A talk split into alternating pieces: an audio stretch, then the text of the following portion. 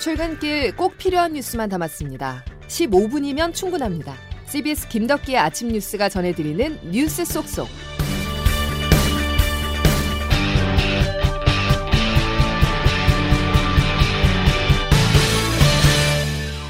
여러분 안녕하십니까? 3월 2일 김덕기 아침 뉴스입니다. 푸틴 러시아 대통령의 폭주가 우려스럽습니다. 러시아와 우크라이나가 첫 대화에 들어간 시간 러시아군은 수도 키예프에 무차별 공격을 가했고 군사시설이 없는 우크라이나 제2도시 하리코프에도 민간인을 겨냥한 총성은 이어졌습니다. 러시아는 이제 진군보다는 공격 수위를 올리고 있어서 전쟁이 새 국면을 맞고 있습니다. 국제부 장성주 기자가 보도합니다. 1차 협상이 끝나자마자 러시아가 우크라이나에 대한 공세 수위를 높였습니다. 옥사나 마르카로바 미국 주재 우크라이나 대사는 러시아가 제네바 협약에서 금지한 진공폭탄을 사용했다고 주장했습니다. 진공폭탄은 공기 중 산소를 빨아들여 엄청난 고온의 폭발을 일으키는 핵폭탄 다음으로 위력이 큰 무기로 알려졌습니다. 모체가 공중에서 파괴되면서 새끼폭탄 수백 개가 흩뿌려져 불특정 다수를 살상하는 접속탄을 사용했다는 분석도 나옵니다. 우크라이나 현지에선 1차 협상 직후 엄청난 공습이 쏟아져 밤새도록 공습 경보가 울렸습니다. 수도 키이우에선 폭격으로 TV타워가 파괴돼 국영 방송이 마비됐고 5명이 숨지고 5명이 다쳤습니다. 우크라이나는 러시아가 방송과 통신을 끊고 우크라이나가 항복한다는 가짜 뉴스를 퍼뜨릴 계획이라고 지적했습니다. 인구 140만 명의 우크라이나 제2도시 하르키우 주택가도 러시아의 포탄이 떨어져 어린이를 포함해 민간인 11명이 숨진 것으로 집계됐습니다. 2차 회담이 이르면 오늘 열릴 전망인 가운데 볼로디미르 젤렌스키 우크라이나 대통령은 러시아를 향해 회담이 시작되기 전 최소한 민간인에 대한 폭격을 중단하라고 경고했습니다. CBS 뉴스 장성주입니다. 계획대로 침공이 진행되지 않자 러시아가 대량 살상 무기까지 사용하고 있다는 주장이 나왔습니다. 앞서 푸틴 대통령은 인류의 재앙과도 같은 핵전쟁 위협도 언급을 했었죠. 러시아가 다급한 상황에 처해 있기 때문에 이런 말과 행동이 이어지고 있다는 분석이 미국에서 나왔습니다. 워싱턴 연결하겠습니다. 권민철 특파원이 보도합니다. 우크라이나 침공 뒤 수도 키예프를 향해 파죽지세로 돌격하던 러시아군. 침공 이틀 만에 함락 가능성까지 나왔던 수도 키예프는 그러나 아직 건재합니다. 미군 정보당국은 오늘 러시아군의 주춤사를 다각도로 분석한 결과를 공개했습니다. 우선 식량과 연료 부족 가능성을 제기했습니다. 군수물자 보급에 문제가 생겼을 거라는 관측입니다. 키예프 북쪽에 줄지어선 러시아군 무장 차량 행렬도 밤사이 64km까지 늘어났습니다. 러시아군 사기 저하도 꼽았습니다. 국제사회의 반전, 반러 여론을 등에 업은 우크라이나 국민 저항에 기죽은 것 아니냐는 겁니다. 일부 러시아 병사들의 투항 사례도 보고됐다고 합니다. 전쟁인 줄도 모르고 출동했다는 러시아 병사의 고백도 전했습니다. 미군은 현재로선 러시아군이 이러지도 저러지도 못하는 교착 상태에 있는 걸로 봅니다. 예상치 못한 상황 변수에 러시아군이 전략 수정에 들어갔을 거란 분석도 내놨습니다.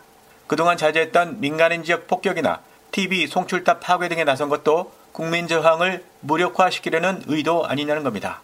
오히려 초반 작전 실패에 따라 더욱 파괴적인 공격에 나설 수도 있다는 전망도 함께 내놨습니다. 워싱턴에서 CBS 뉴스 권민철입니다. 러시아의 우크라이나 침공으로 결국 국제유가가 100달러를 돌파했습니다. 서민 연료라는 LPG 값도 올랐는데요. 대선이 끝난 후 전기료 인상도 불가피한 만큼 에너지 인플레이션이 본격화할 전망입니다. 이 내용은 임진수 기자가 정리했습니다. 국제유가가 다시 100달러를 돌파했습니다. 밤사이 4월 인도분 서부 텍사스산 원유는 전 거래일보다 8% 급등한 배럴당 103.41달러의 거래를 마쳤습니다. 브렌트유도 배럴당 7% 넘게 상승해 105달러 선에서 거래됐습니다. 모두 8년여 만에 최고치입니다. 이에 미국 등 국제에너지기구 회원국들이 비상 비축유 6천만 배럴을 방출하기로 합의했지만 치솟는 유가를 잡기에는 역부족입니다. 러시아의 우크라이나 침공이 7일째에 접어들며 글로벌 원유 공급망 차질 우려가 더 커지고 있기 때문입니다. 국제 제재를 받게 된 러시아는 세계 3위 산유국이자 최대 천연가스 수출국입니다. 이에 따라 국내 에너지 가격도 큰 폭으로 오르고 있습니다.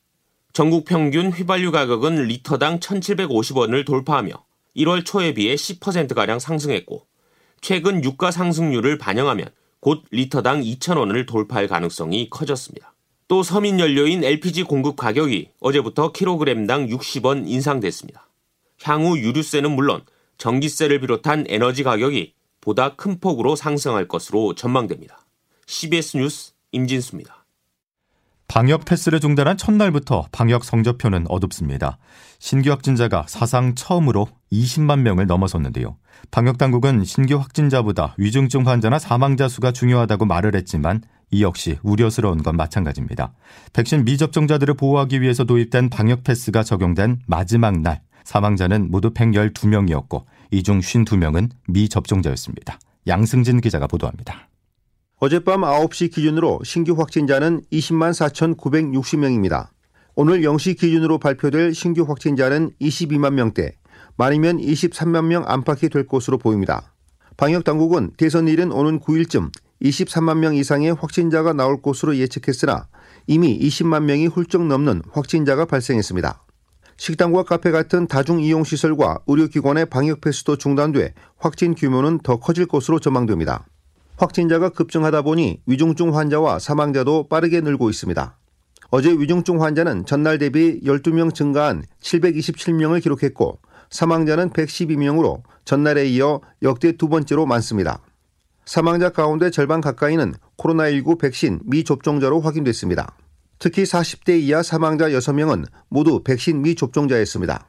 방역당국은 60세 이상 고령층의 백신 미접종의 위험성을 고론하며 접종 받거나 코로나에 감염되지 않도록 노력하는 게 중요하다고 강조했습니다.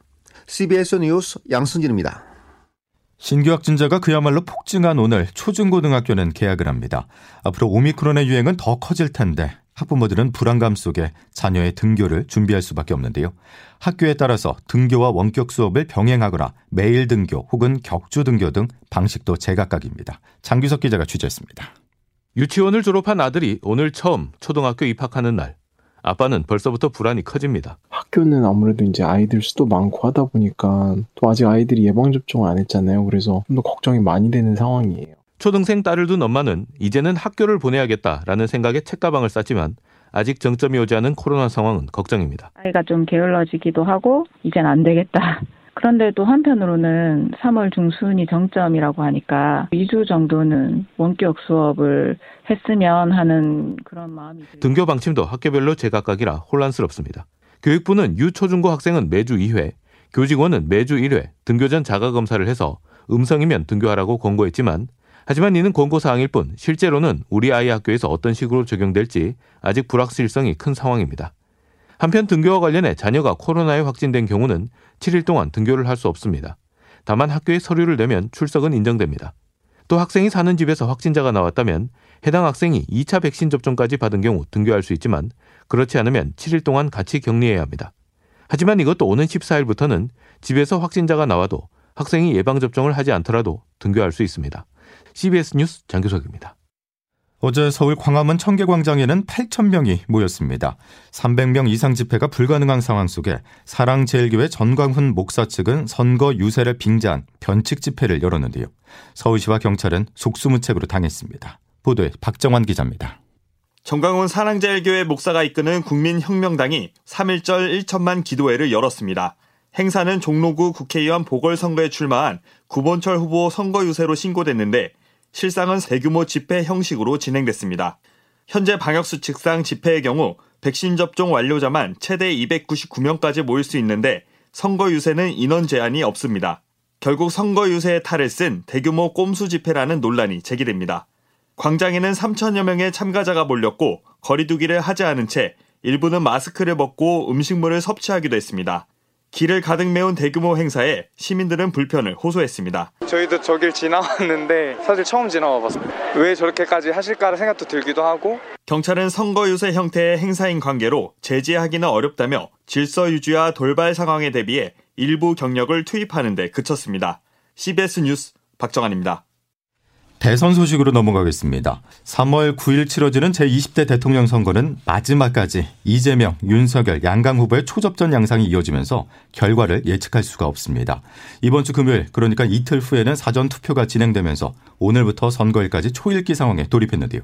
조태인 기자와 대선 소식 정리해 보겠습니다. 조 기자. 네, 안녕하세요. 자, 대혼전 속에 대통령 선거가 일주일 앞으로 다가왔습니다. 네, 남은 일주일 대선 후보들은 정말 사활을 걸어야 되는데요. 어제 이재명, 윤석열 두 대선 주자 모두 최대 승부처라고 할 수 있는 서울에서 총력전을 펼쳤습니다. 예. 네, 서울을 포함한 수도권은 유권자 수가 가장 많고 또 수도권에서의 승자가 최종 승자로 이어져 왔기 때문인데요. 이 후보는 명동에서, 윤 후보는 신촌에서 각각 유세를 했습니다. 이 후보는 수도권 민심을 잡기 위해 문재인 정부의 부동산 정책에 대해 부족함을 사과하면서 공급은 늘리고 세금은 낮추겠다 이렇게 약속했습니다. 예. 아무래도 수도권 민심 위반의 부동산 정책 실패를 가장 큰 요인으로 본 것으로 보이고요.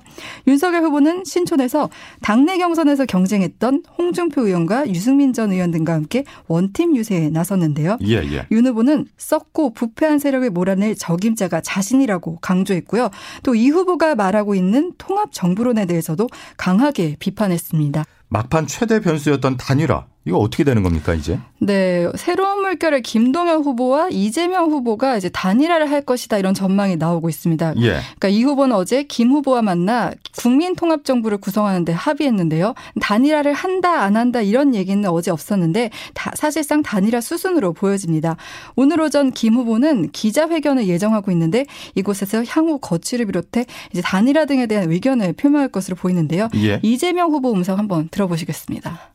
정권 심판에서 더 나쁜 세상 되면 누구 손해입니까, 여러분? 더 나쁜 정권 교체가 아니라 더 나은 세상 교체를 향해 나아가겠다 결심했습니다, 여러분.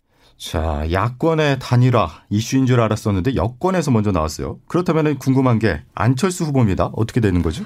네, 그러니까 국민의당 안철수 후보와 윤석열 후보의 단일화가 결렬되면서 이제 이재명 후보는 통합 정부론을 고리로 안 후보에게 계속 손짓을 하고 있는데요. 예. 그런데 안 후보가 어제 윤석열 후보와 회동 의향을 묻는 기자들의 질문에 좀 애매한 대답을 내놔서 이제 그 뜻이 무엇이냐 해석이 분분한데요. 저는 정치인들끼리 중요한 어떤 어젠다에 대해서 논의를 하자고 한다면 어떤 정치인이든지 만날 용의가 있습니다.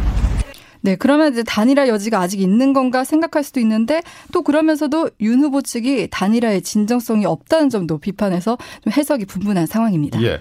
선거 시간이 다가와서 그런지 이제 마지막이란 단어가 곳곳에서 눈에 띕니다. 네, 오늘 선관위 주간 마지막 TV 토론이 있습니다. 이재명, 윤석열 후보를 비롯해 정의당 심상정, 안철수 후보 4명의 대선 후보는 오늘 밤 8시부터 2시간 동안 사회 분야를 주제로 토론회에 참석합니다. 예. 그리고 내일부터는 내일부터 투표 당일인 9일까지 여론 조사 공표가 금지되는 깜깜이 기간이거든요. 오늘 사실상 마지막 여론조사들이 순차적으로 발표될 것으로 보입니다. 예, 여기까지 정리하죠. 조태인 기자였습니다. 자, 합천과 고령에서 발생했던 축구장 950개 규모로 태운 산불이 어제 오후에 진화됐다는 소식 끝으로 전해드리면서 이제 날씨 연결해 보겠습니다. 김수진 기상 리포터. 네, 기상청입니다. 예, 새 학기가 시작되는 오늘 날씨 어떻습니까? 네, 새로운 계절, 새로운 달, 또 새 학기가 시작되는 오늘 여전히 전국이 비교적 맑은 날씨를 보이겠습니다만 일교차가 클 것으로 보여서 옷차림 세심하게 신경을 쓰셔야겠습니다. 오전 7시 현재 파주가 영하 8도, 북춘천 영하 6.4도, 서울 영하 1.9도 등의 분포로 대부분 어제보다 평년보다 더 추운 날씨를 보이고 있는데요. 오늘 한 낮 기온은 서울 8도, 원주 10도, 청주, 광주 11도, 대구 14도의 분포로 평년 수준만큼 기온이 오르면서 일교차 큰 날씨를 보이겠습니다.